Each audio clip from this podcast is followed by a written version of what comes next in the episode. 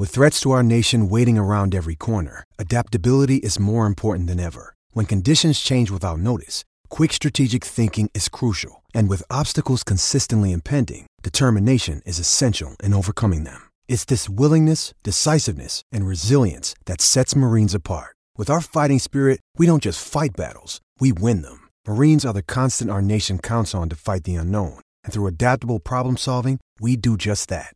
Learn more at marines.com.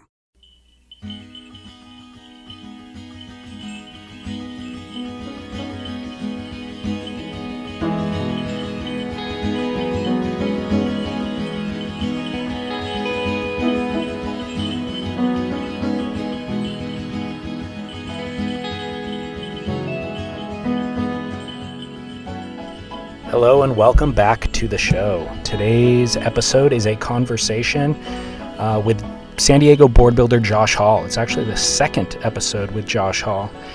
But I would be remiss to not acknowledge that our country is in the midst of a historical week as it relates to civil rights and, and what has been a long coming existential reckoning. So clearly, that is in the front of all of our minds. Uh, however, it is not what we're going to discuss in today's show. I'm sure that Chaz and I will get into it on Friday over on the Grit, and Scott Bass and I will cover it, or portions of it, anyways, on Tuesday on Spit. So today, Josh Hall and I are going to discuss surfing, but not just surfing, of course. Um, his recently developed passion of hunting will be a topic of conversation. We'll discuss our mutual appreciation uh, for the aging of our parents and how those relationships are evolving as both Josh and I are winking at 40 years old. And of course, we'll discuss Josh's career as a board builder in San Diego and his apprenticeship under Skip Frye. And we do it all through the lens of recapping this past eight week series I did focused on Kauai. Josh's relevance to that series will be evident in the first segment of our discussion. So you can find references of everything that we cover on surfsplendorpodcast.com, of course, and on Instagram at surfsplendor. So no need for me to belabor the intro. You know who Josh is. So without further ado, my name is David Scales, and I hope that you enjoy my conversation with Josh Hall. I feel falling. I see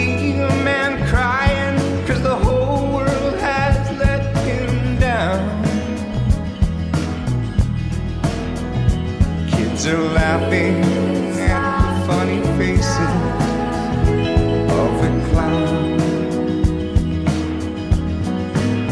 My mind is like a spring in a clock. It won't unwind. Hello. All right, Josh Hall, round two.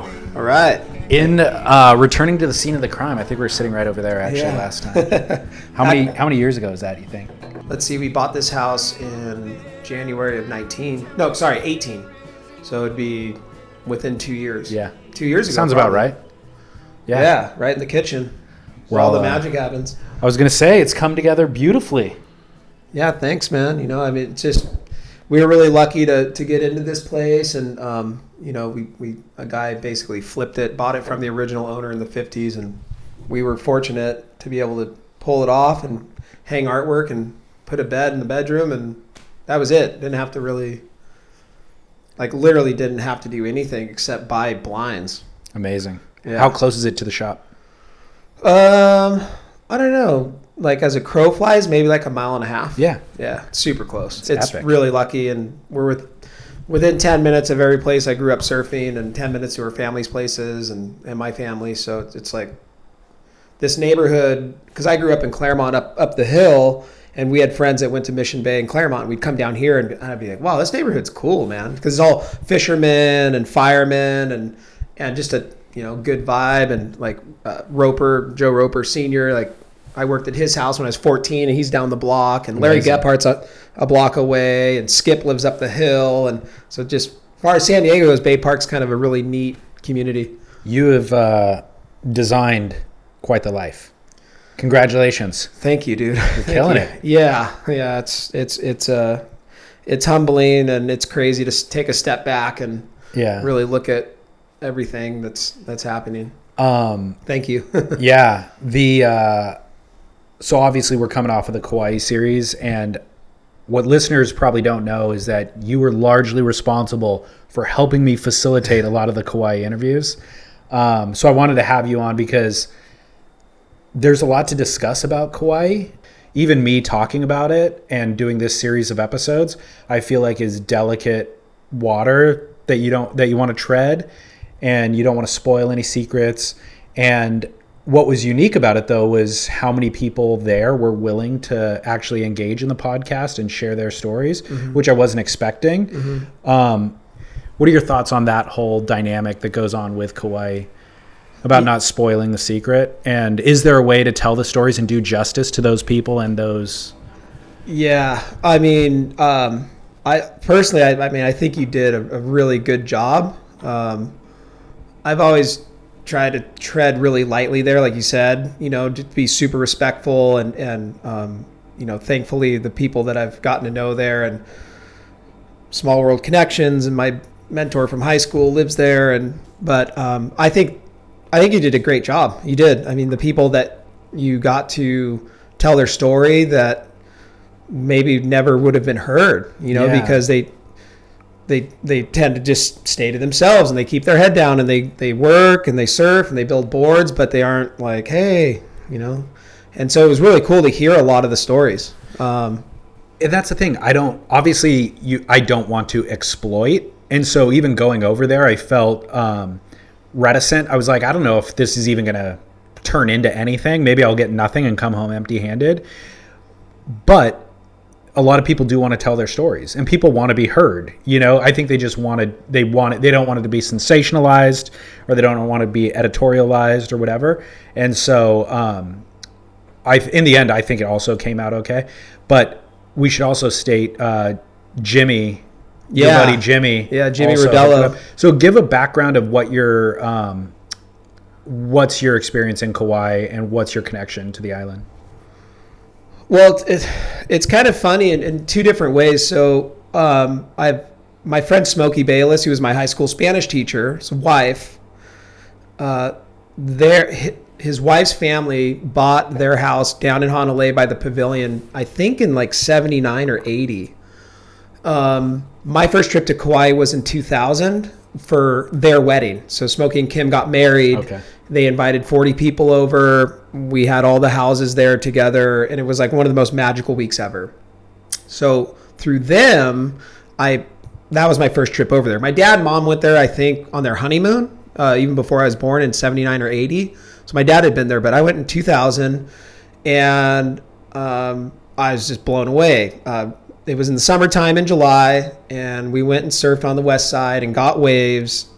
And I had a brand new Frye, and I, my mind was blown. It was, it, I'm like, oh my gosh, this place might have some of the best waves in the world I've ever seen. But and then so 2009 was my next trip. It took nine years to get back, and I went Smokey and my other our other best friend Joe Core. It was like a boys' trip. It was spring break. They're both teachers. Um, Smokey's in high school, and Joe teaches eighth grade. And so we went over and and and got some small waves at Hanalei and got to experience a little bit more. It was April, right? So there was kind of waves everywhere. And I again at that point I decreed that that Hanalei was my favorite place I'd ever been to. Um, fast forward, I don't know, maybe not even that much further along. Maybe 2010 or 11, I get a phone call from a guy from Kauai.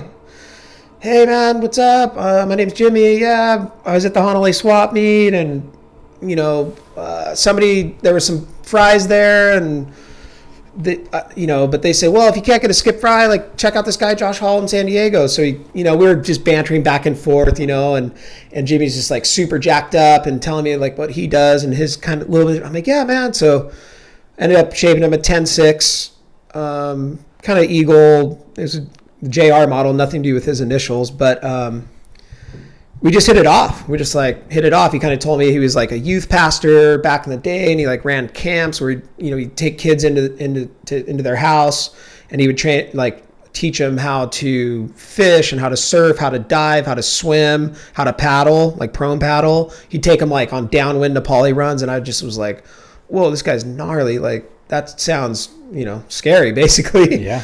and and you know a couple of kids now have come to like they've become navy seals. So and it was kind of it was a god thing right? It was kind of like a youth kind of church based thing but without being overbearing on you know on the god part. But it, that was involved in it too. And you know and like skip you know skip's a christian and that whole and i was vibing with that too at that time. And it just was like wow this guy's really he's doing something awesome and so he flew over. Uh, uh, I think his son at the time was living in Newport. We, anyways, long story short, Skip and I drove up to San O and met him, and I had his new board, and we all went surfing, and it just was this like, whoa, this guy's cool, and that and that's how it started. I mean, that was it, and we were just like kind of best friends, starting right there, and and he, you know, we talk about Kauai and the history and kind of his history with being there. Um, I think he moved there. They might have been 18 or 19. He's not born and raised there, but uh, he just told me all the old guys that like like like Furcat and Ambrose and Lunchmeat and these guys, you know, that would come over and they'd ride big boards out at the outer reefs and you know, he just was vibing on the big board thing and of course I was building those styles of boards and we just hit it off. And um, my dad and I went back over there 2014. We all met up in Oahu and I'd shaped everybody 11 footers and we all met up in Oahu and did a full South Shore trip. Like his family came over, and my dad and I met up there and we just started talking about it. And my dad was going to retire the next year. And, and he's like, oh, you know, why don't you send your dad to my place? You know, like we have an extra place. You can stay there. And I was like, well, that sounds cool. Like, okay, let, you know, so my dad retired and we took him a couple months to clean up everything on this end in San Diego. And my dad's been living there now for, yeah, almost five years on the same property as Jimmy. And Wow. through Jimmy, I've gotten to know a lot of people on the island and been able to go surf certain places that probably most people don't get to go surf. And, and it's just been, it's been, I mean, uh, you couldn't plan it any Right. more sacred than that to have, you know, because even people that go to Hawaii all the time, let's say other famous pro surfers or whatever that go to Oahu, they can't, you know, a lot of guys get slack, when- or, you know, they get flack when they come to Kauai, you know, and um, it's just always had that underground, like don't talk about it, don't take photos of it. And I respect that because growing up in La Jolla, you know, here in PB, you know, you have the La Jolla Reefs and that's, that's how it was here. You don't take photos of this wave. And if they did, you know, back in the day, they would probably try to smash your camera or whatever. Yeah.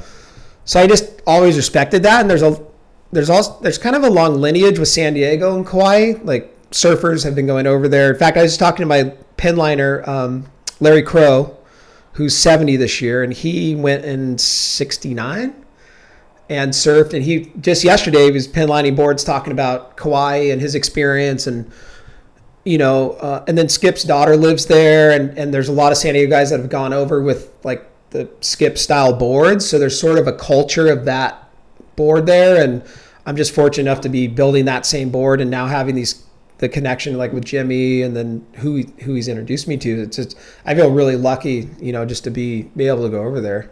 Yeah. so how does your dad like it? Uh, he loves it. Does he? Um, yeah, my dad, you know, retired, you know, Vietnam vet. Um, his his life was changed back in in. Uh, I guess my parents got divorced in '89. So my first trip to the Hawaii ever was we went to Molokai. What? Yeah, That's We went- crazy. Yeah, we went to Molokai. Um, we flew in. We stayed in uh, Kaunakakai, like right there, the t- the main town, and we went. It was kind of the end of it was end of summer. I think it was eight or nine, and I just remember like, you know, it was rad. But I definitely remember like my parents fighting and like. But we also got to meet some really cool people. We were at the Molokai Ranch, like hung with those guys. Um, but what really the significant part of that trip is my dad went down to Kalaupapa when when you could still take the the donkey ride down, and I had to hang up because you know I was what nine back then. It was still contagious, so my mom and I just hung, and my dad went down, and basically what I've come to surmise is that he had a complete spiritual uh, transformation, and so we came home um, after that.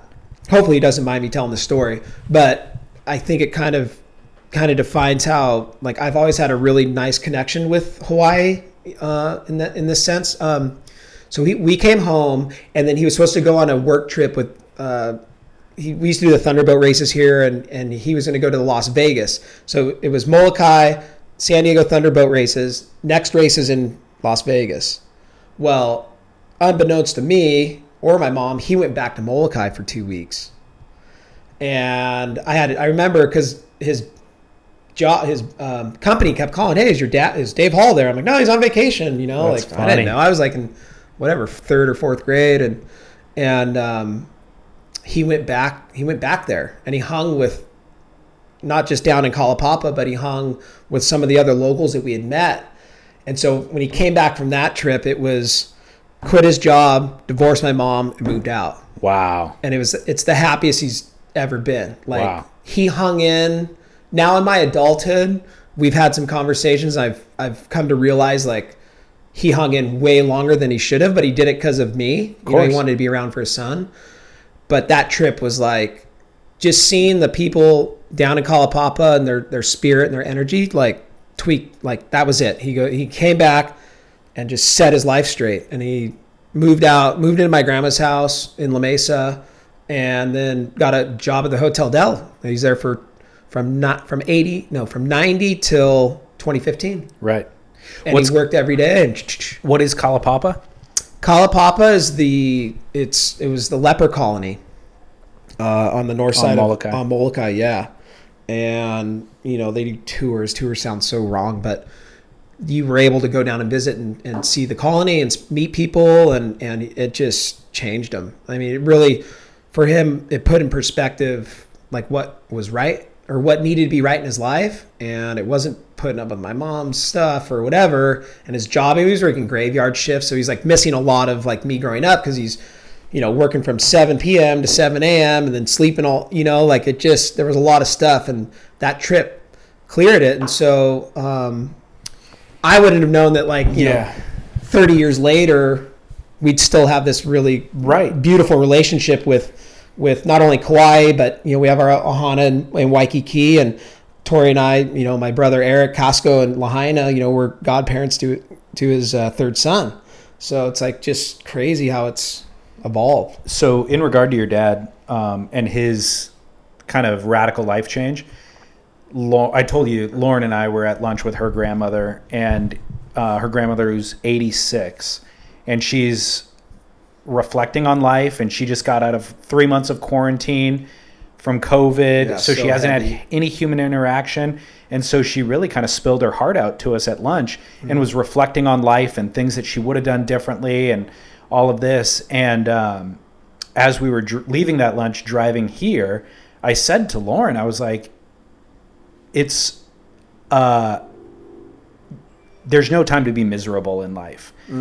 And you got to make the right decision for yourself. And I know that you want to uh, preserve things for the kids and all that sort of stuff, but kids don't want to be in an unhappy home either. And mm. so it's brutal sometimes to have the conversations that need to be had, but it's worth it because living kind of with integrity and honesty and openness is the only way to live. Yeah. And it, it'd be a shame to get to that point to your 80s and look back and go, wow, there was 30 years that I was miserable. Yeah. And that I did something I didn't want to do. And by the way, your kids are fully aware of that. Yeah. You know, like Yeah. you're not pulling the wool over anybody's eyes. Yeah. If you're unhappy, people know it. You oh know? man, and especially kids. I Totally. think the, the, I I always equate like young kids growing up. They're they're just sponges of electrical pulses. For and sure. They know without even being able to describe in words. They know what's going on. Exactly. Like I did. Like, Exactly. I you know, and I'm like whatever. Once he tells you later in life, it does fill in some of the context and the gaps. Yeah. But you knew. Yeah. You knew that they were unhappy. You Oh, know what I mean? Yeah. And so, yeah, living in an in two happy homes is better than one unhappy home. Totally. You know what I mean? Yeah, yeah. So I'm glad that your dad was able to uh, Oh yeah, rip just- that band-aid. yeah, he just ripped it off, and like he said, it was it was the best decision that he's that he's ever made for himself. You know, right. and, and thankful to Jimmy and Jen for at that time, and we're all together in Oahu to be like, hey, why don't you come stay with us? Yeah. Ultimately, my dad wants to return to Molokai. Really. Yeah, ultimately, Um, It's funny- Again, I hope he's okay with me talking about it, but you know, you can he- ask before I publish this. Yeah. Um, I, it's but funny. Kauai's like as rad as it can get too, you know, and he's with family. So even though I can't be there and Tori, we can't be there, he's got Jimmy's family and he's got the kids and the grandkids. So he's Papa Dave, you know, so he's got, he has a full Ohana to like be around and, you know, because the worst thing would be to have him go somewhere and then he's just by himself. Totally. You know? Like you want to keep him. So he's walking down to the beach every day or picks Yeah. up trash and he's, you know, doing stuff for the VA over there. Good. Um, so he's involved, you know, and he's That's and he does side projects too. Like he's a, he's a finished carpenter, so you know if he's got to put on the belt and slam some nails and cut some wood, like my dad can handle, you know. And it's probably good for him, anyways, just to have a job Yeah, occasionally. yeah. So That's awesome. yeah, so that's kind of how our how Well, back to boards. You said there's a culture of the big board thing there that was planted by Skip originally. Um, yet Jimmy reached out to you. Is there anybody on Kauai building that style of boards, or did Jimmy have to go to you in order to get it? No, I mean, I no, no. I'm sure there's guys over there that have gotten in. You know, I mean, Stevie, let's build some big 10-6 pintail, you know, five fin guns and stuff. No, there's guys that that do it. I just, I think the the skip style itself is really unique. Yeah. And so, I think it was my, maybe just the feeling of a board that he was looking for. Like, because no, there's guys that build big boards over there, but it just was this like certain design thread that he was after. And- Um, tell me, what are you referring to when you talk about big boards? Well, I don't. People call them gliders. Gliders is like a general term. Um, down here, we call them big boards. So it's basically anything over 10.6.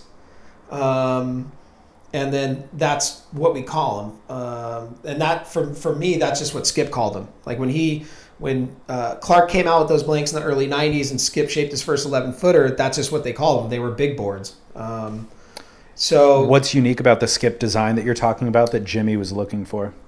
I think, well, definitely the parallel rails and the, the lower rocker, and then just that kind of, you know, up up rail in the nose, neutral, and then and then you know hard edge in the tail. It's just a certain way that that feeds through the water dynamically. Um, and there's certain bottom as bottom contour aspects that what I feel need to be put into boards for them to operate correctly.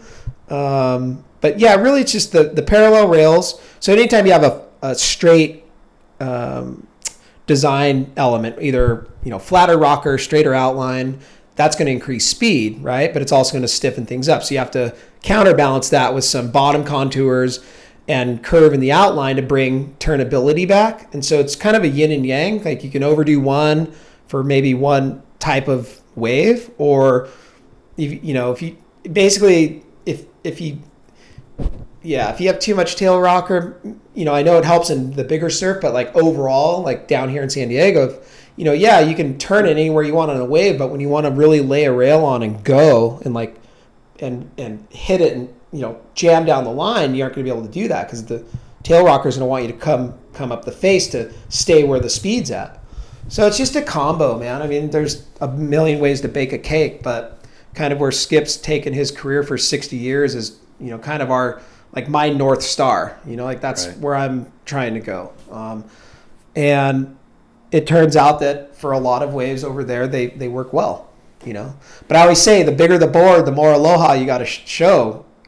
Until the stand-up thing, because the stand-up guys took the heat off the big board A guys. little bit, yeah. You know, because they got to stay way outside. You know. With a with a big board comes a lot of responsibility. Yeah, yeah. You just you know down here we'll bounce, we'll surf one spot, catch three four waves, go to the next spot, right? To to not just totally gas a lineup out. Right. So you know, but they it it turns out they work really well there, and I think too, you know, like Skip told me the story when he surfed in the Duke as an alternate about sense. He does. It's funny. He doesn't really talk or like remember a lot of details about that like era, like the golden era, like Windansea Surf Club and Sunset and their trips over there. But he just told me he's like, man, I remember out at Sunset and it just looked like houses rolling towards the beach, and all I could think of is I just want more board. And I think him and Hynson when they went had two two ten eights. It's like the you know the Coho guns, the classic skip. So that was that winter, and they took him to Coho to to basically test drive them.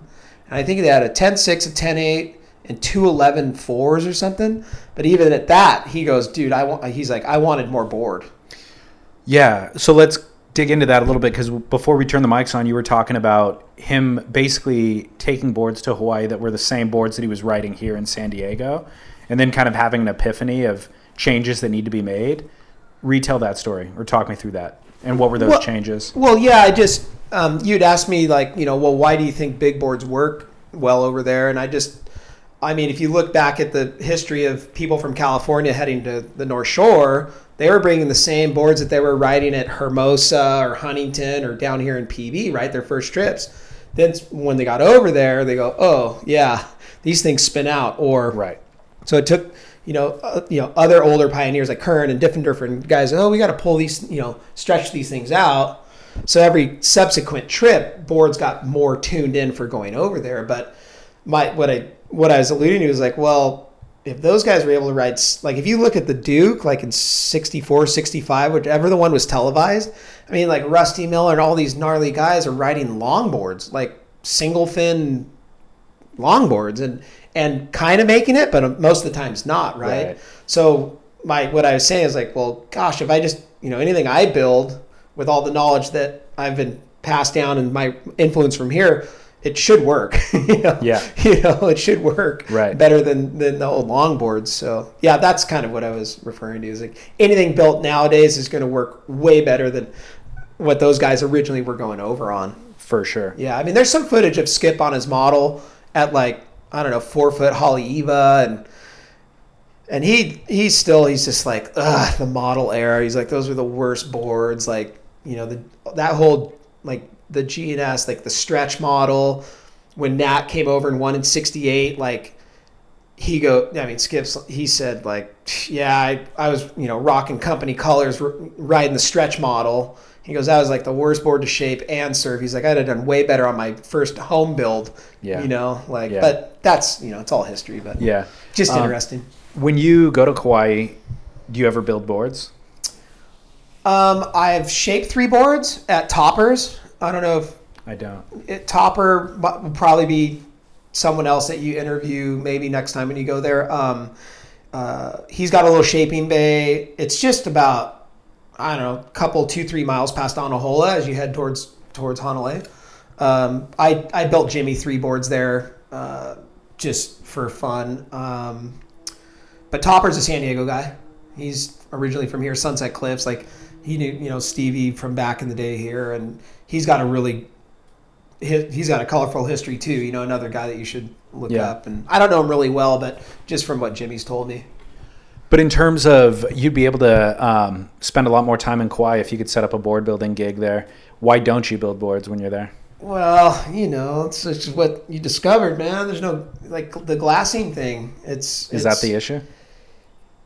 I don't glass. I've, I've probably glassed eight boards, ten boards total. Like I've built, let's just say I built ten boards start to finish my career. So I can't go teaching anybody anything. Unfortunately, that when I wanted to get into shaping, Skip goes, look, if you want to surf, just worry about shaping. Don't try to do the surf shape glass thing because you won't have time to either you'll put out six to eight awesome boards and not surf, or it's going to take you a year to get boards to people because you're wanting to surf when the surf's good, right? And and so I just stuck to that, and um, I had hats off to the guys that can do it all. Yeah, of I, I mean, it's I think that's really gnarly, um, and I think few people can actually do it and pull it off, but uh, it just wasn't my thing. So yeah, I mean, if there was a shop there that that could just put out really really quality glass jobs, I'd go do 20, 30 boards a year if if they're you know if the work was there. Right. Um, I have my own crew here. Uh, diving glassing kicked out three years ago, and so I've gotten. I basically have the diving glassing crew, and they're a legendary.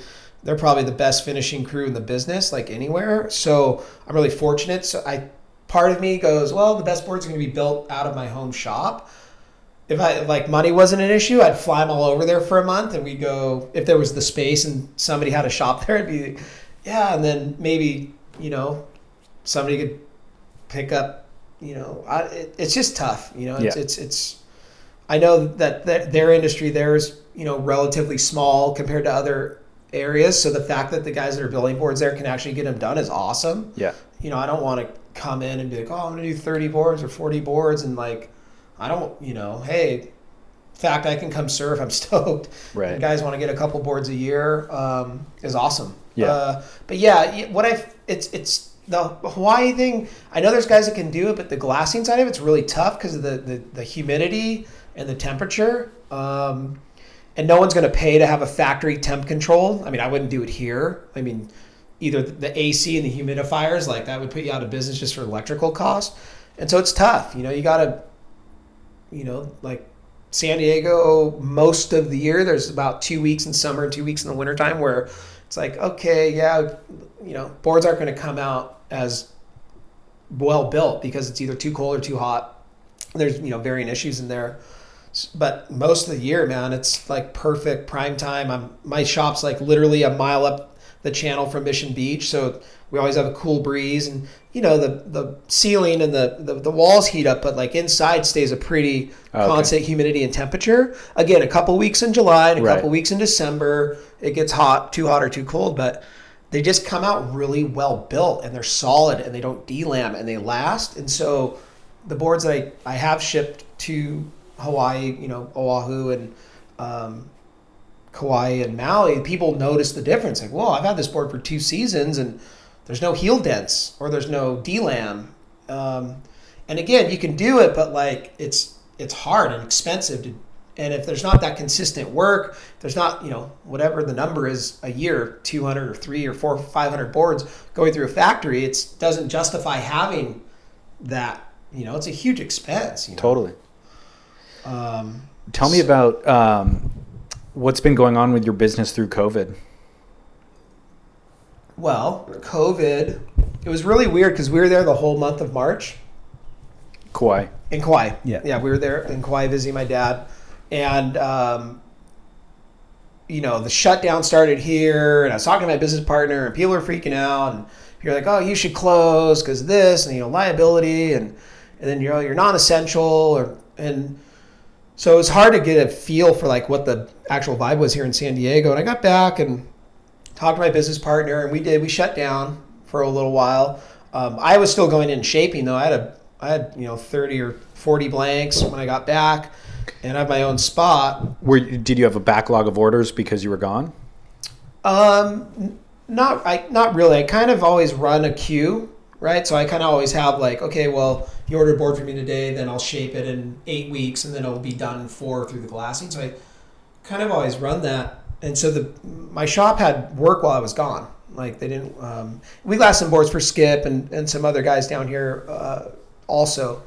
But um, so when I came back, I had all these custom orders because all the shops, like I had, you know, basically in February, March, April, I'm starting to line up shop orders for May, June, July, and customs. Like if you order a custom in February, March at that time, it's like, oh, it's going to be four months, you know, because I've got to get through these.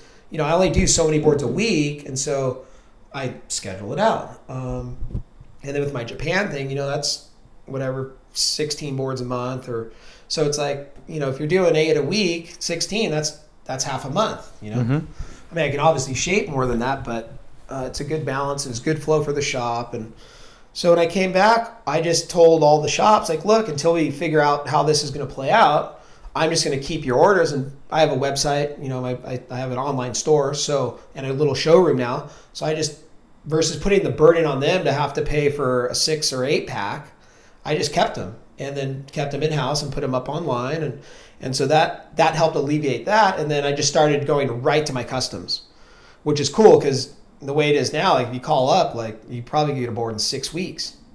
The the, the other bummer was well, and partly because of COVID, partly now because my dad's got a little eye thing we got to get taken care of. I'm not going to France. It's the first time in a decade that I've been in San Diego in May and June. So the last 10 years, everything prior to my France trip is all my wholesale stuff. It's all my Japan stuff, all the shop stuff, right? So now that that's not happening, um, I'm here and it's cool because it's like, okay, yeah, guys go, hey, I want to go. Yep, all right, cool. I'll order your blank. I'll come next week. And I'll probably shape it the week after. So people are able to actually get a board in time. And then the other thing that I think why it's really busy right now is like we were talking about earlier. Families are canceling trips. People are scared to travel. So uh, my my analogy that I've used, not not just like we were talking earlier, it's like, well, what's a family trip to Kauai for four? Ten grand for Yeah. two weeks? Well, they aren't going. So dad wants a new board. So Yeah. I hope it stays how it is. I mean, if I could just do, you know, 25 or 30 customs a month, like skip basically one a day, I'd be, that's awesome. Right. I'm, it's the first time in a long time I'm actually enjoying shaping, like Really? being in there and being like, yeah, all right. Like, oh yeah, Dave ordered his board. He surfs at the river. Okay. Yeah. And get in there and, you know, not that I haven't not enjoyed it, but it's like, it's fun because it's customs. I'm not just doing seven, six fish Simmons or six, eight Pisces or, you know, whatever. It's like, oh, he ordered a 10, 10, 6 uh, diamond tail or, you know, a guy in uh, the Big Island ordered a 12 foot pintail. So it's like every day you go in and do one at a time, start to finish, man. It's, it's, it's kind of like it was 10, 12 years ago before I got busy. Mm-hmm. So I got time to surf. I got time to like shoot my bow, work out with my wife, and nothing. You know, I have bad hips, so I'm trying to like put off hip surgery as long as I can. So with our workouts and what we're doing, like it's it's actually my body feels good and surfing doesn't hurt, and I can do all that stuff all in the same day, and it's kind of put it in a perspective of like, huh. Well, when we get past this COVID stuff, this night might just be the like you know new normal. Yeah. It might be. it's funny the way that COVID has reset uh, things in a good way in so many different ways. Like certainly, it's we've learned to um, value essential things, you know, but we're also spending more time with family and all that. But yeah, in a work professionally, you've learned to kind of trim a lot of fat and tighten your belt and run a more lean business. Yep. And then also just start appreciating those types of things. There's Yeah. a lot of good I think that can come out of all the horror. Yeah, yeah, absolutely. I agree. You know, first of all, we're really lucky. Exactly. right? Like, yeah. To, I mean, the fact that your business is thriving Yeah. alone yeah, is unique. yeah. I, I know, and it, un, unfortunately, I think there's going to be a lot of not this st- this example, unfortunately, and and and you know, I don't think a lot of people thought three to six months from now, where when the stipend runs out and the government can't pay the dole and there's no jobs because they've been shut down, companies have been shut down for so long. Um, that's kind of looming out there, but yeah, you're right. I mean, I never would have forecasted this. Um, Well, it. I don't know if it's like a culmination. Like for example, like I, I have a lot of big board orders right now, and right when we were in Kauai, um, uh, we I did that little thing with Surfer Magazine talking about the big boards, and then since then there's there's been a couple good swells over there, and I've seen some photos of guys riding you know my boards and like solid surf, and I'm like, all right, man, like that's really cool. I guess what I I hope what comes out of COVID is, and I've talked to people in my industry and like other industries, is that people really do start to question and care about where they're what they're buying, I agree. right? Because people aren't might not have a lot of money coming out of this, and so when you go to lay out a thousand dollars or fifteen hundred dollars or hundred and fifty dollars for a pair of shoes or jeans, they're actually really like, wow, this was like like Jocko, Jocko Origin USA in Maine. He goes, Josh. He's like, I'm one machine away from be, from being able to compete with China prices on building jeans and everything. The denim's made in the United States, and the jeans are made at my shop in Maine. So it's like I'd pay an extra twenty bucks to know Yes. that those jeans were made here in the U.S. For right? sure. Now, again, we can't take it like I guess. How far can we take the you know don't support the China build, right? A lot of stuff, unfortunately, what we use in daily life is unfortunately made there. But if I can help it and people think, you know, because we are quick to forget, hopefully they'll remember, like, oh yeah, well, you know, the overseas built stuff, the built boards, you know, really? Like, you want to? I've seen more wave storms in the last two months than I can count, which really bums me out. But I also can't be like, what the fuck are you doing on that fucking thing? You know, you're a great surfer, get aboard. Mm-hmm. You know, but that's a, that's another argument. But you know, I think people when they when they come to spend that money, they're going to really value where it's coming from, and hopefully they just they don't forget what's transpired in the last four months. You know, I know. I hope so too. I, I think yeah. I agree with you though. I'm definitely more interested in sourcing of things than I Mm-hmm. ever have been before. And I'm not sure even how it's related to COVID, but I think it is. And um, yeah, higher qual- you feel it feels gross to be as wasteful as I was prior to COVID. So pre-COVID, I felt like I was on a hamster wheel and we're dining out hamster wheel in every way. Yeah. Like hamster wheel in Just terms going, of like- emails that I can't catch up with. Yeah.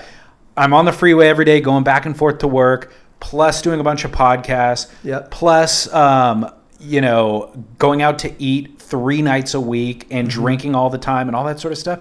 And COVID's forced us to turn the volume down and just sit and Yeah. listen and be with yourself and I catch up on emails and then I have a few hours left in the day. So then I go for a run and all of a sudden I feel better. Yep. And then I go, wow, okay, well if I want to run tomorrow then I probably shouldn't eat, you know, 16 ounces of red meat tonight or whatever Yeah. I would do previously. yeah, or That- conventional red meat. well, right. So then there's that. Yeah. So then there's I for whatever reason, and part partially from my conversation with Dustin Barca on that trip, but a lot of other things too. I'm like, oh, where do you get your meat from? Yeah. And now and then I was reading. I'm also simultaneously reading Michael Pollan's book. Yep. Which Um, one?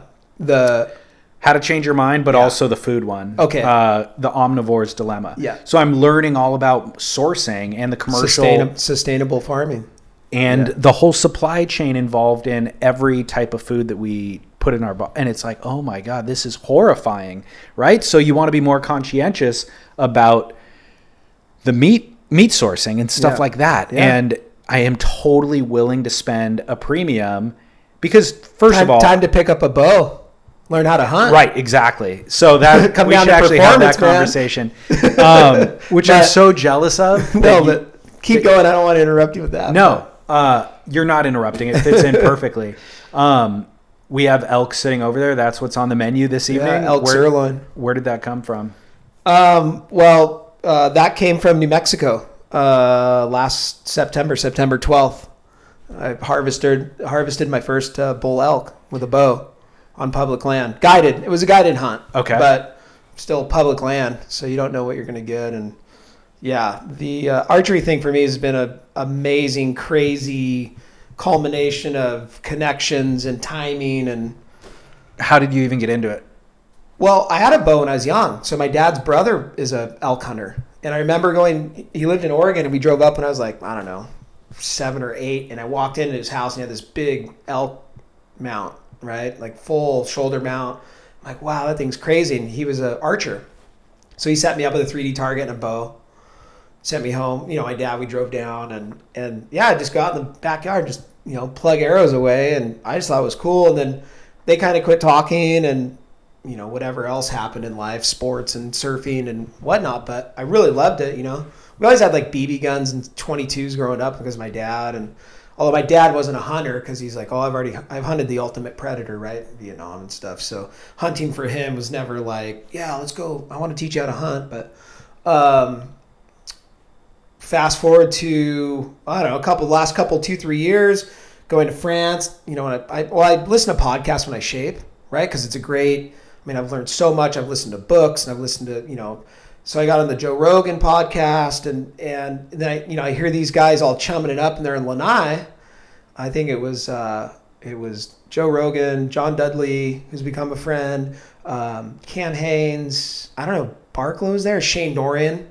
So I'm like, oh, Shane Dorian and Mark Healey hunt. I was like, well, that's kind of cool. So I'd listen to this podcast and I was like, man, I go to Hawaii like five times a year. Like, what an opportunity, like to, to maybe go hunt. And so I came back, and it turns out that Tori's dad has hunted with Bob Fromm, who's the legendary archer owner of Performance Archery right here in San Diego. So a lot of these guys come to town, like Rogan's come down to get his bow built. Uh, Dorian and Mark Healey, Matt Miola, like those guys come and get their bows built here in San Diego. I'm like, well, shit, it's right up the street. Yeah. Well, pretty much 15 minutes. So I went up there, and um, uh, Tori's dad gave me reached out to Bob. Hey, my son-in-law's going to come up, and he's like, yeah, yeah, I'll take care of him. And, and I went up there and we met. And of course, he's a surfer. So in my head, I'm like, oh yeah, man, maybe I'll trade a board for a Yeah. bow, right? Like full barter style. And Bob, you know, if anybody knows Bob, he's like not going to trade like that, but uh, he was great. He took me in, just I go, look, I, I, I want to do this. I want to learn to hunt. I want to learn archery. Like, what do I get? Like, I just went in. I go, look, I build high end boards. I believe in the you get what you pay for. If it's a quality built product, right? At any level, you get what you pay for. Like we are talking about Costco wines, right? Same Yeah. thing. So I went in. He goes, okay, you're gonna get this bow. You're gonna get this release. These arrows to start because you're gonna break a bunch in the beginning, uh, and just and then spent like a couple hours with me on the range. Like I hadn't shot a bow in 25 years or Right. whatever. And, and he just, yep, do, do this. And of course, I was like nervous. I knew about him, and then, and that was the start. So that was September of 2018 just shot and shot and shot. And San Diego thankfully has 3D tournaments throughout the month, um, 3D targets. So like not quite life size targets, but some are. And you know, you usually have 28 and you, you walk, it's kind of like a golf course. You go around with the group and, all right, well, there's a, you know, a, a white-tailed deer at 35 yards. And so everybody shoots and you score. And, and I don't know, just everything. I mean, it was the first time I felt like a like a you know that first time when you're a Grammy going to a surf shop, and you just want to be in there all day but Yeah. not ask dumbass questions or do dumb shit. Yeah. That was me again, and I was like, what, 37, 38? I'm like, whoa, and I just go up there and like try not to say anything dumb and you know pick up dust and and oh, the whole crew up there is really they're awesome. They're awesome guys and shot, shot, shot.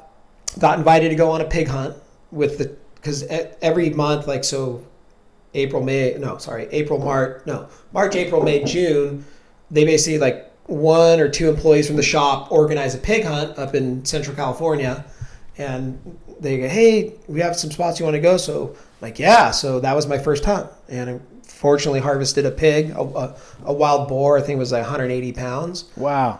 Yeah, and I just was like, all right, I'm hooked. And so What? Let me. Do you butcher it?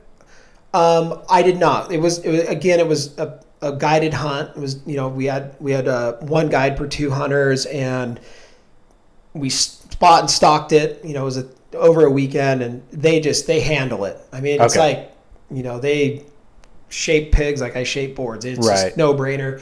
They put it in the in the cooler, and then the next day before we were leaving, butchered it. Just like boom. And then you went home with all that meat. Yeah, but I brought it to our local butcher, who then put it into like chops, belly, bacon, Got it. you know, uh, Okay. ground, you know, ground meat. And then that that was in, I believe that was in May of last year. Do you, by the way, do you have a freezer in the garage? Uh, we have three. We have that one, uh, and then we have a full size fridge and a chest freezer. Do you still have pork from that pig? Oh yeah, plenty. Yeah. yeah, we still have it. Yeah. Um, and then uh, I, I put in, so you can put in for tags in different states. Bob's like, hey, get in touch with this company. This was January last year. Get in touch with this company, Epic Outdoors. Sign up with them and, and just tell them what you can do, what what your you know financial situation is, and your timing. And so you sign it, you fill an application, and they they apply for you, right? Because it's a crazy maze of each state has different uh, dead deadlines for Windows, application. yeah. You get points. Some states, like New Mexico, for example, where I got drawn last year, doesn't have a point system. Uh, you, it's just a raffle every year, you know. Um, so I did that. I got in touch with those guys. I go here, you know. Well, the other thing last year is we were getting married, right?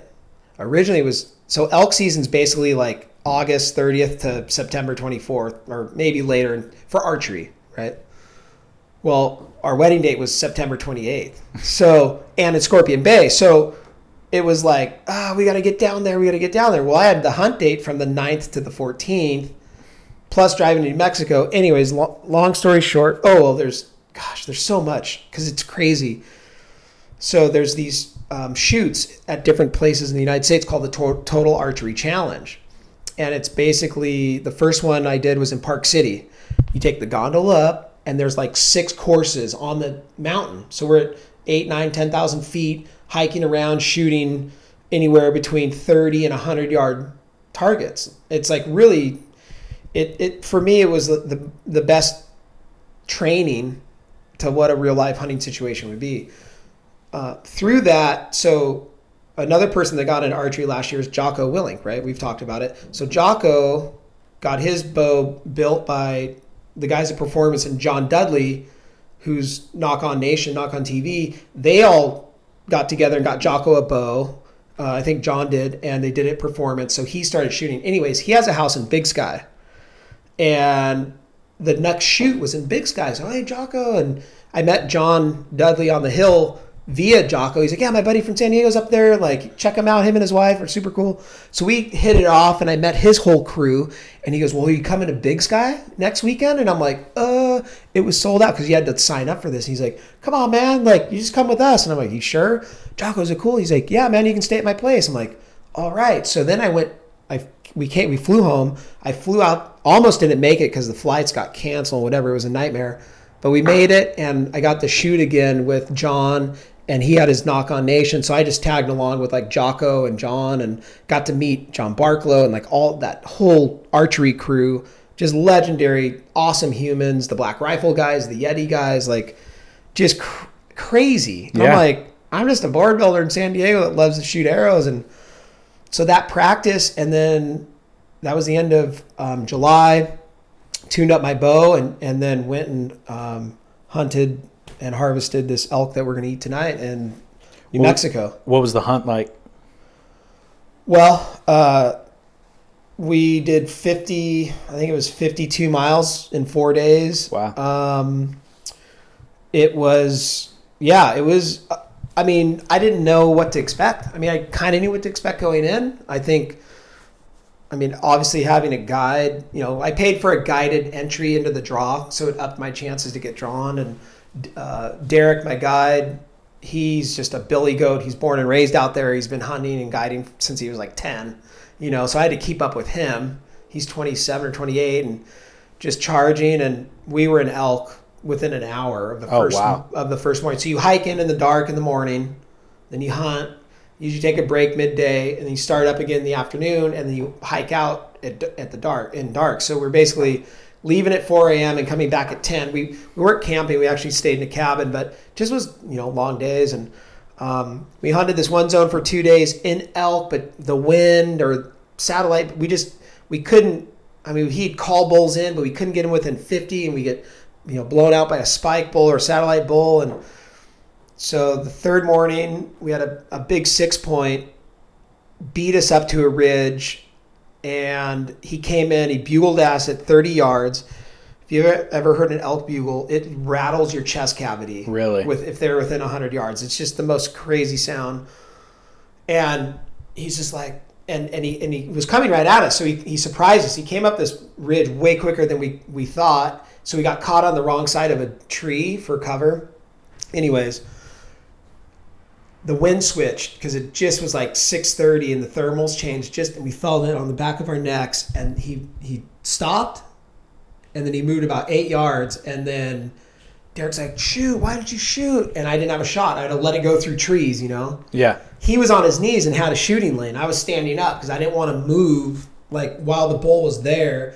Uh, anyway so the next morning we went to a completely different range hiked up like 1200 feet straight up the side of a hill started glassing ridge lines and, and these crazy canyons. And he's like no let's get out of here. We went home like rested i had a couple beers had lunch took a nap woke up shot my bow. Then we went to this other zone and immediately like hiked in two miles. He let out a couple of cow calls and boom there was four bulls in this little pocket of a canyon.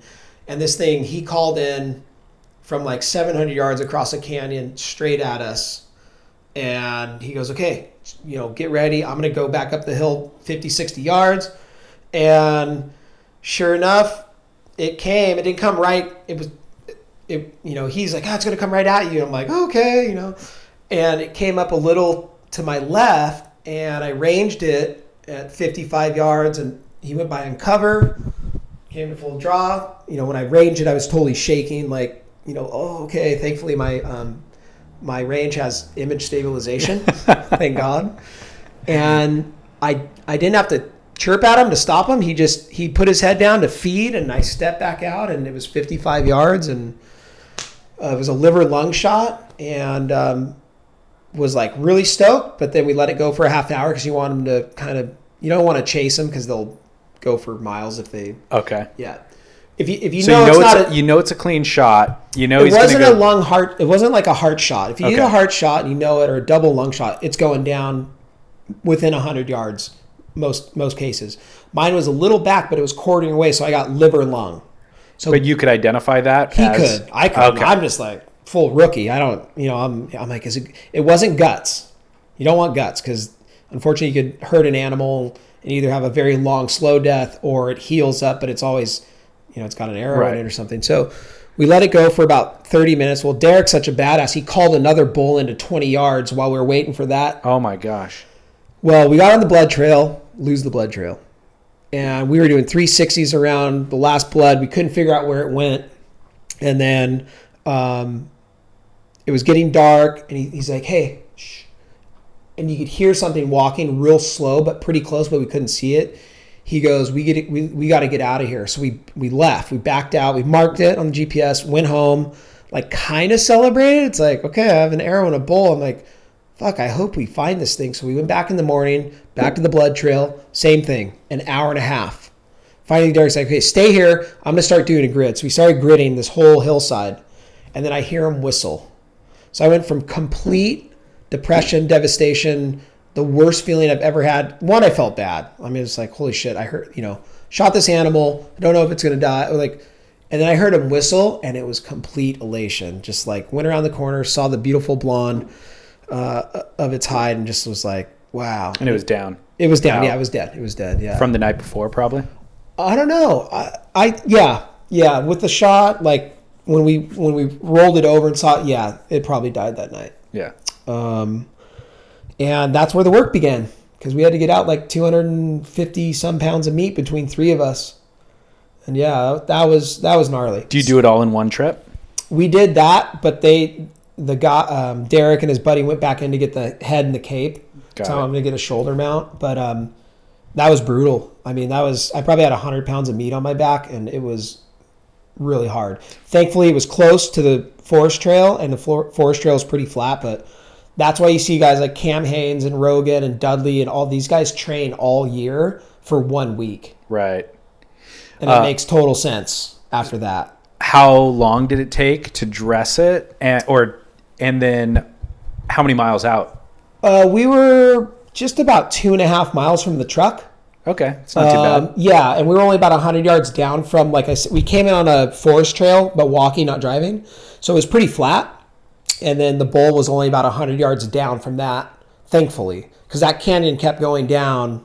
Yeah. Like you couldn't, you couldn't see the bottom of it. It was like one of those nightmares. But just got everything up to that point, man, between people and timing and luck, and it just, I you couldn't have written it. I couldn't have written it. Good. Yeah. So sorry to geek out about that. But No, that's it's such a good story.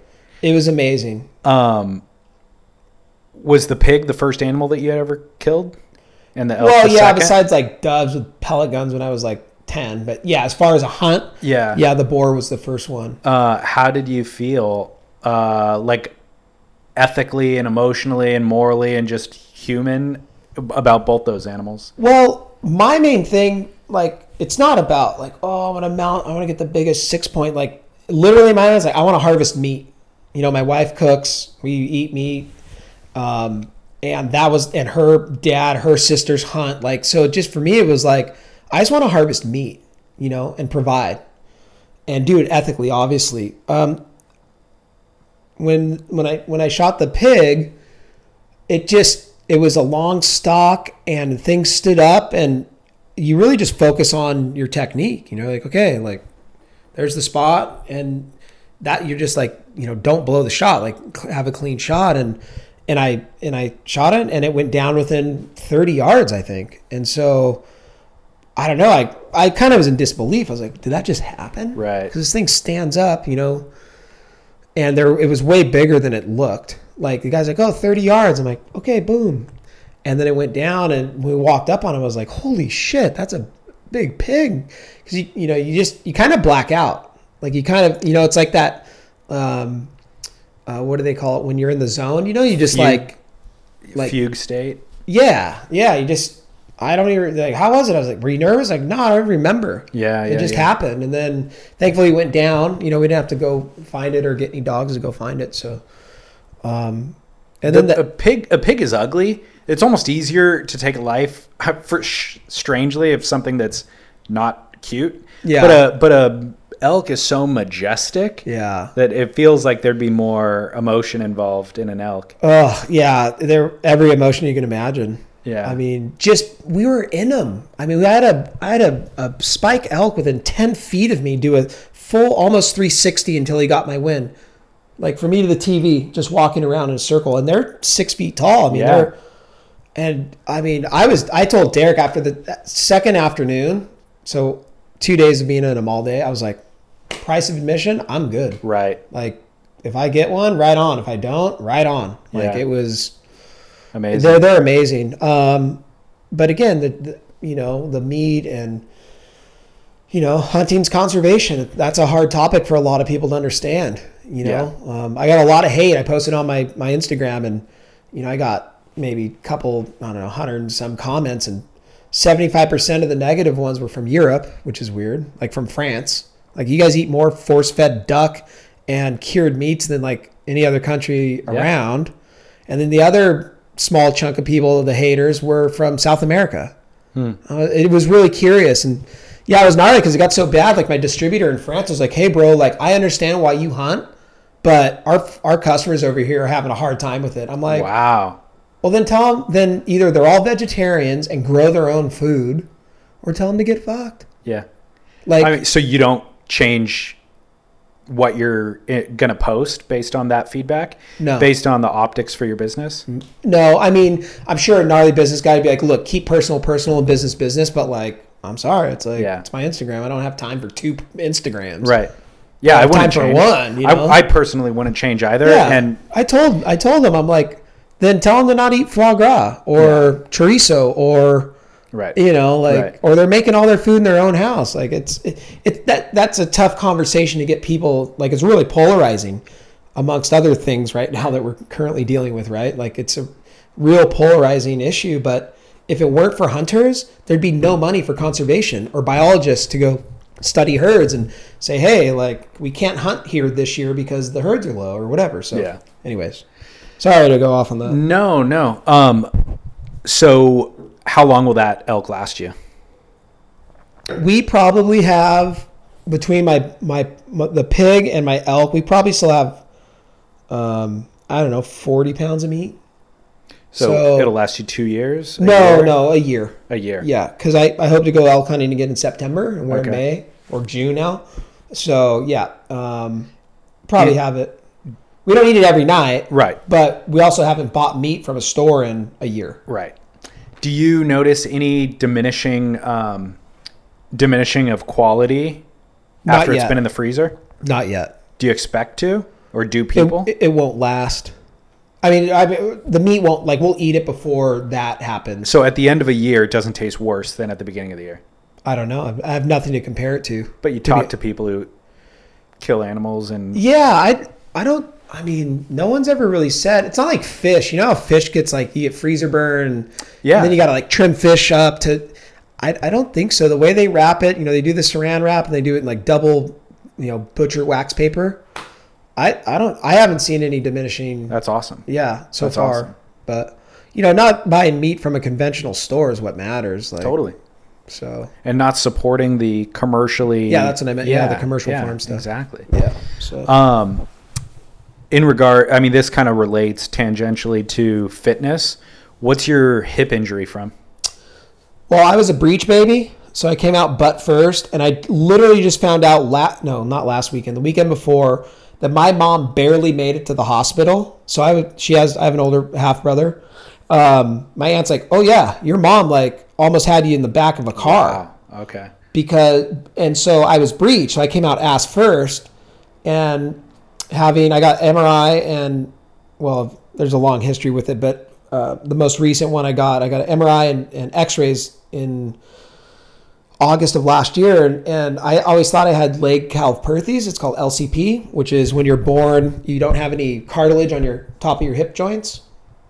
It's usually a uh, like a, a male Caucasian thing. I don't know why. Um, just through the science, that's what it is. Um, but this doctor goes, no. He goes, I think you have you had hip. You were born with hip dysplasia. So basically, I mean, you can figure out the mechanics for a baby to come out ass first. Where do its legs have to be? Over its fucking shoulders. And so basically your hip joints uh, pop out or dislocate so that you can come through the canal. And in that time, there can be some damage. So basically, what I have is I have egg shaped uh, femoral heads, and then I have really shallow cups, hip cups. So in the x-rays that we just had the doctor's like yeah so basically picture like your front tire that's out of alignment and the inside tread's totally bald but the outside tread's totally good. He's like that's kind of what you have. Um, what exacerbated it though on my left side is well it's my back leg i'm a goofy foot. I go left to right in the shaping room but i broke this leg playing soccer in high school. And so when i was 15 16 i never properly built that muscle back up so through surfing and then through other sports, and then once I started shaping full time when I was 26, I was just bound up and tight, but my left side was weak. So it, it helped like exacerbate the inflammation in the joint, and then some of the cartilage. Like the MRI guy said, yeah, you don't have a labrum in your left hip. Hmm. So, ba- yeah, that's that. That's where I'm at. So yeah, surfing for the last 15 years isn't always enjoyable. That's rough. man. Yeah, it's rough. You look more fit than I remember last time we did a podcast together. Is that accurate? Are you more fit? Yes, I've definitely worked out a bunch uh, in the last six months. Uh, Just in the last six months. yeah, it's and weird. what what inspired that? Well, just um, well, one, my my wife's a badass. She work, they, her and her sister work out every day. Um, elk hunting, you know, realizing like there was a couple situations like if we had gone and killed a bull in one of the, these canyons we went to, I looked at my guide like, dude, you're gonna have to get me out of here. Really? yeah, like you know, really, really steep, steep canyons, and just having, just being like, fuck, like that's I'm only uh, I'll be 40 in October this year, so it's like, you know, and then you see other guys like you know Rogan's in his 50s, Cam Hanes, like these guys are just badasses. Jocko, like they train every day, so it's been good motivation. Um, but the problem is, is like anything I do, if I'm not balanced and strong, my hips take the the brunt of whatever I do. Like I don't run. I'd love. I used to be a really good runner. I played soccer my whole life, but I can't. Like it just it inflames it. So we've been working with a, um, a girl, Noelle, and her company's called uh, Movement for Life and Sport, or Sport and Life, and she's all about retraining your your transverse abdominis. So basically, like your glutes and your lower abs and how your hips sit. And so I was back, left, and twisted. Probably have been that way for ten or twelve years. And so since November, we've been able to get my hip to actually sit properly. Hmm. And like we've been doing these really rad workouts. So we'll work out, the, you know, deadlifts, and there's crazy sit up um, uh, combinations and such, you know, planks and all these really basic rudimentary movements, but they engage all this stuff that's because of just how my hips are that have not been engaged.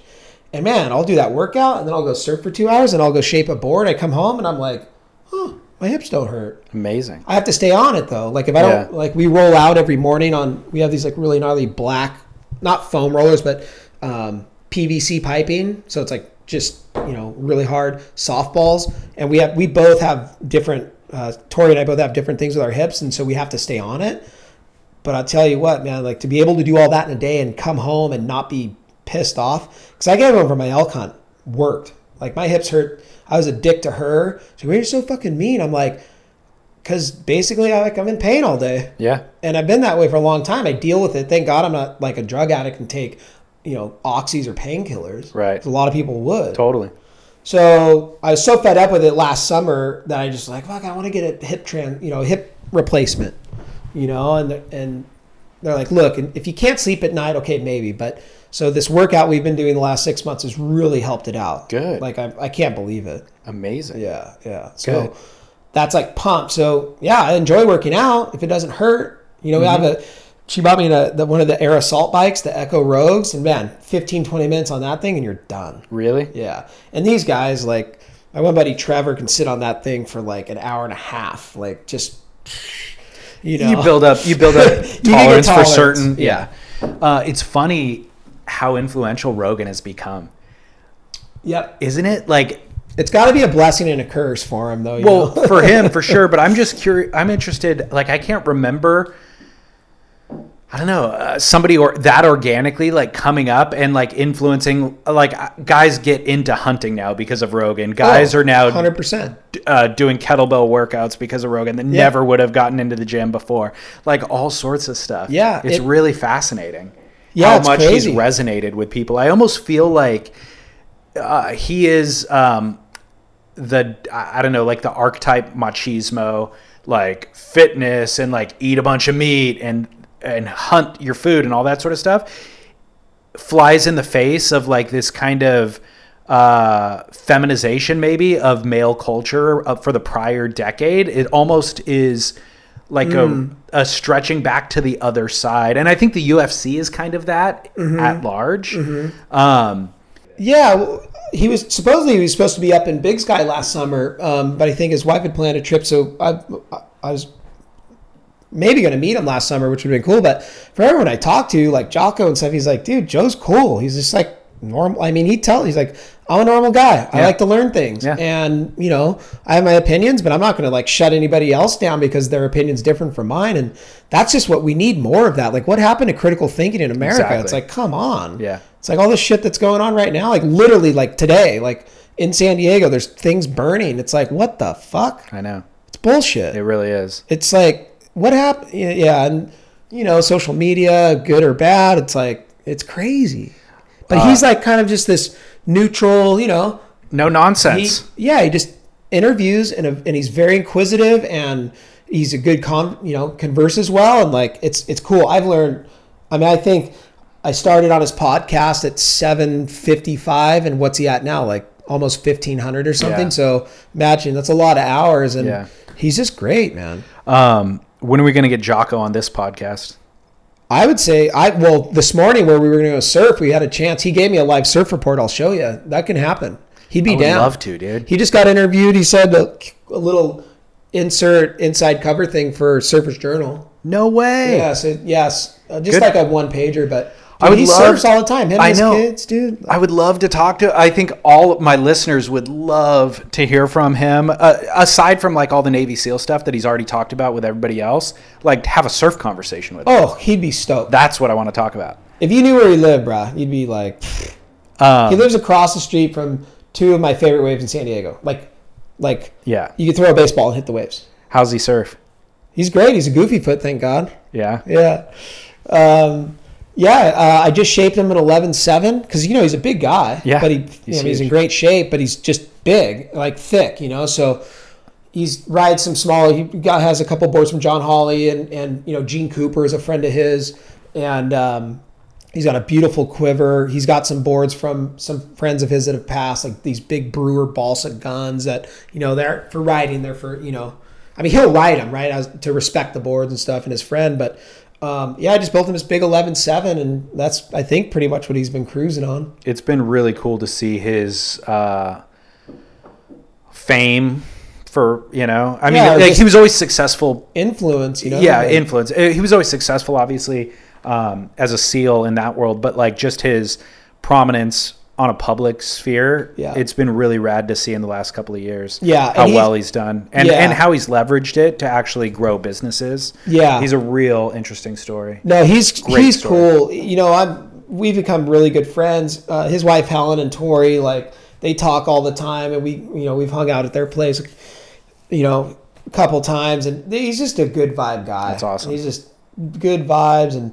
he's got all his kids in town right now because you know he has what three daughters and Thor. So they're all at home, you know, because they're the daughters have had to come back from college and stuff, and um, they're just great people, man. Like awesome. you just need more more of that in these times, you know. Like look for some anchors, look for certain um, northern stars to sort of, you know, even if you could just go that direction a little bit in your life, it's going to be better than not, right? Totally. So Totally. yeah, he's he's a great, and you know, he's right here. I see him like all the time. Yeah, that's so cool. Um, in closing, uh, final question for everybody is: What was the last surfboard that you rode? And uh, kind of a broader question for you is just: What are you building now, and what are you excited about, and where's your business, uh, like design wise, going? Um, r- the last board I rode was yesterday. It was a nine foot Fish Simmons with uh, Marlon Bacon's uh, not glass on bamboos. He's actually making the bamboo fins for future with future bases. Yeah. So I've got a nine footer that I've been riding the last season. Uh, really fun, and um, you know, uh, I'm building a lot of everything again because of the customs. I built today. I built a pintail nose rider, two plus one.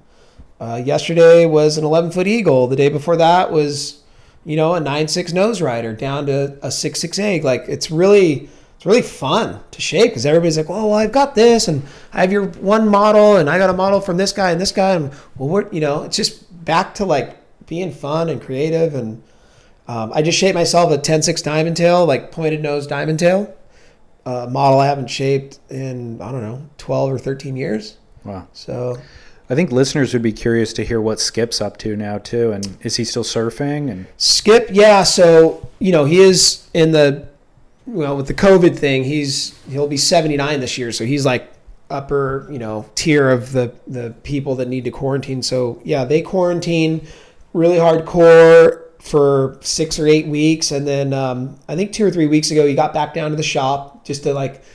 You know, he's like, ah, I'm kind of losing weight. You know, I'm like, well, you aren't surfing. He's like, yeah, I know. So so he's been back at the shop on lockdown, um, kind of building a couple boards. Uh, he's not seeing any outside clients, so don't call him looking for a custom because you aren't going to get it. Uh, he just has a couple people that he likes to build boards for, and he did get his first surfed in a couple days ago. And um, you know, if he's been really bummed the last couple years on the crowds and just the whole thing, you Yeah. know. And he's like, oh, I'm gonna hang it up, and of course he said that probably for 30 years, you know. But like, you know, the last few years have been really tough, and so, but he's yeah, he said he surfed, said he was totally worked, you know. So he went home to take his Ep- Epsom Epsom salt bath and and and and soak. But um, yeah, he's hopefully going to be back into it. You know, we're getting into San O time, so. Skip loves going up to San O during the summer, and and uh, we're getting there, and the water's getting warmer, and um, he's just stoked. good. You know, yeah, Good. Still at it, man. Glad to hear it. the legend, you know, Glad our North. Star, as we call him down here. Right. Yeah. Awesome, Josh Hall. Let's eat some elk. Let's eat some elk. All right. Cheers. Wash away my troubles, wash away my pain with the rain and Shambhala. Wash away my sorrow, wash away my shame with the rain and Shambhala.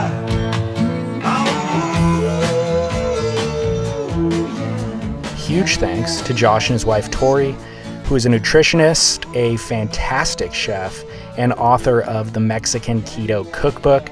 She's done really amazing work helping people with lifelong illnesses, pain, and discomfort find healing and health through simple and even preferable dietary changes.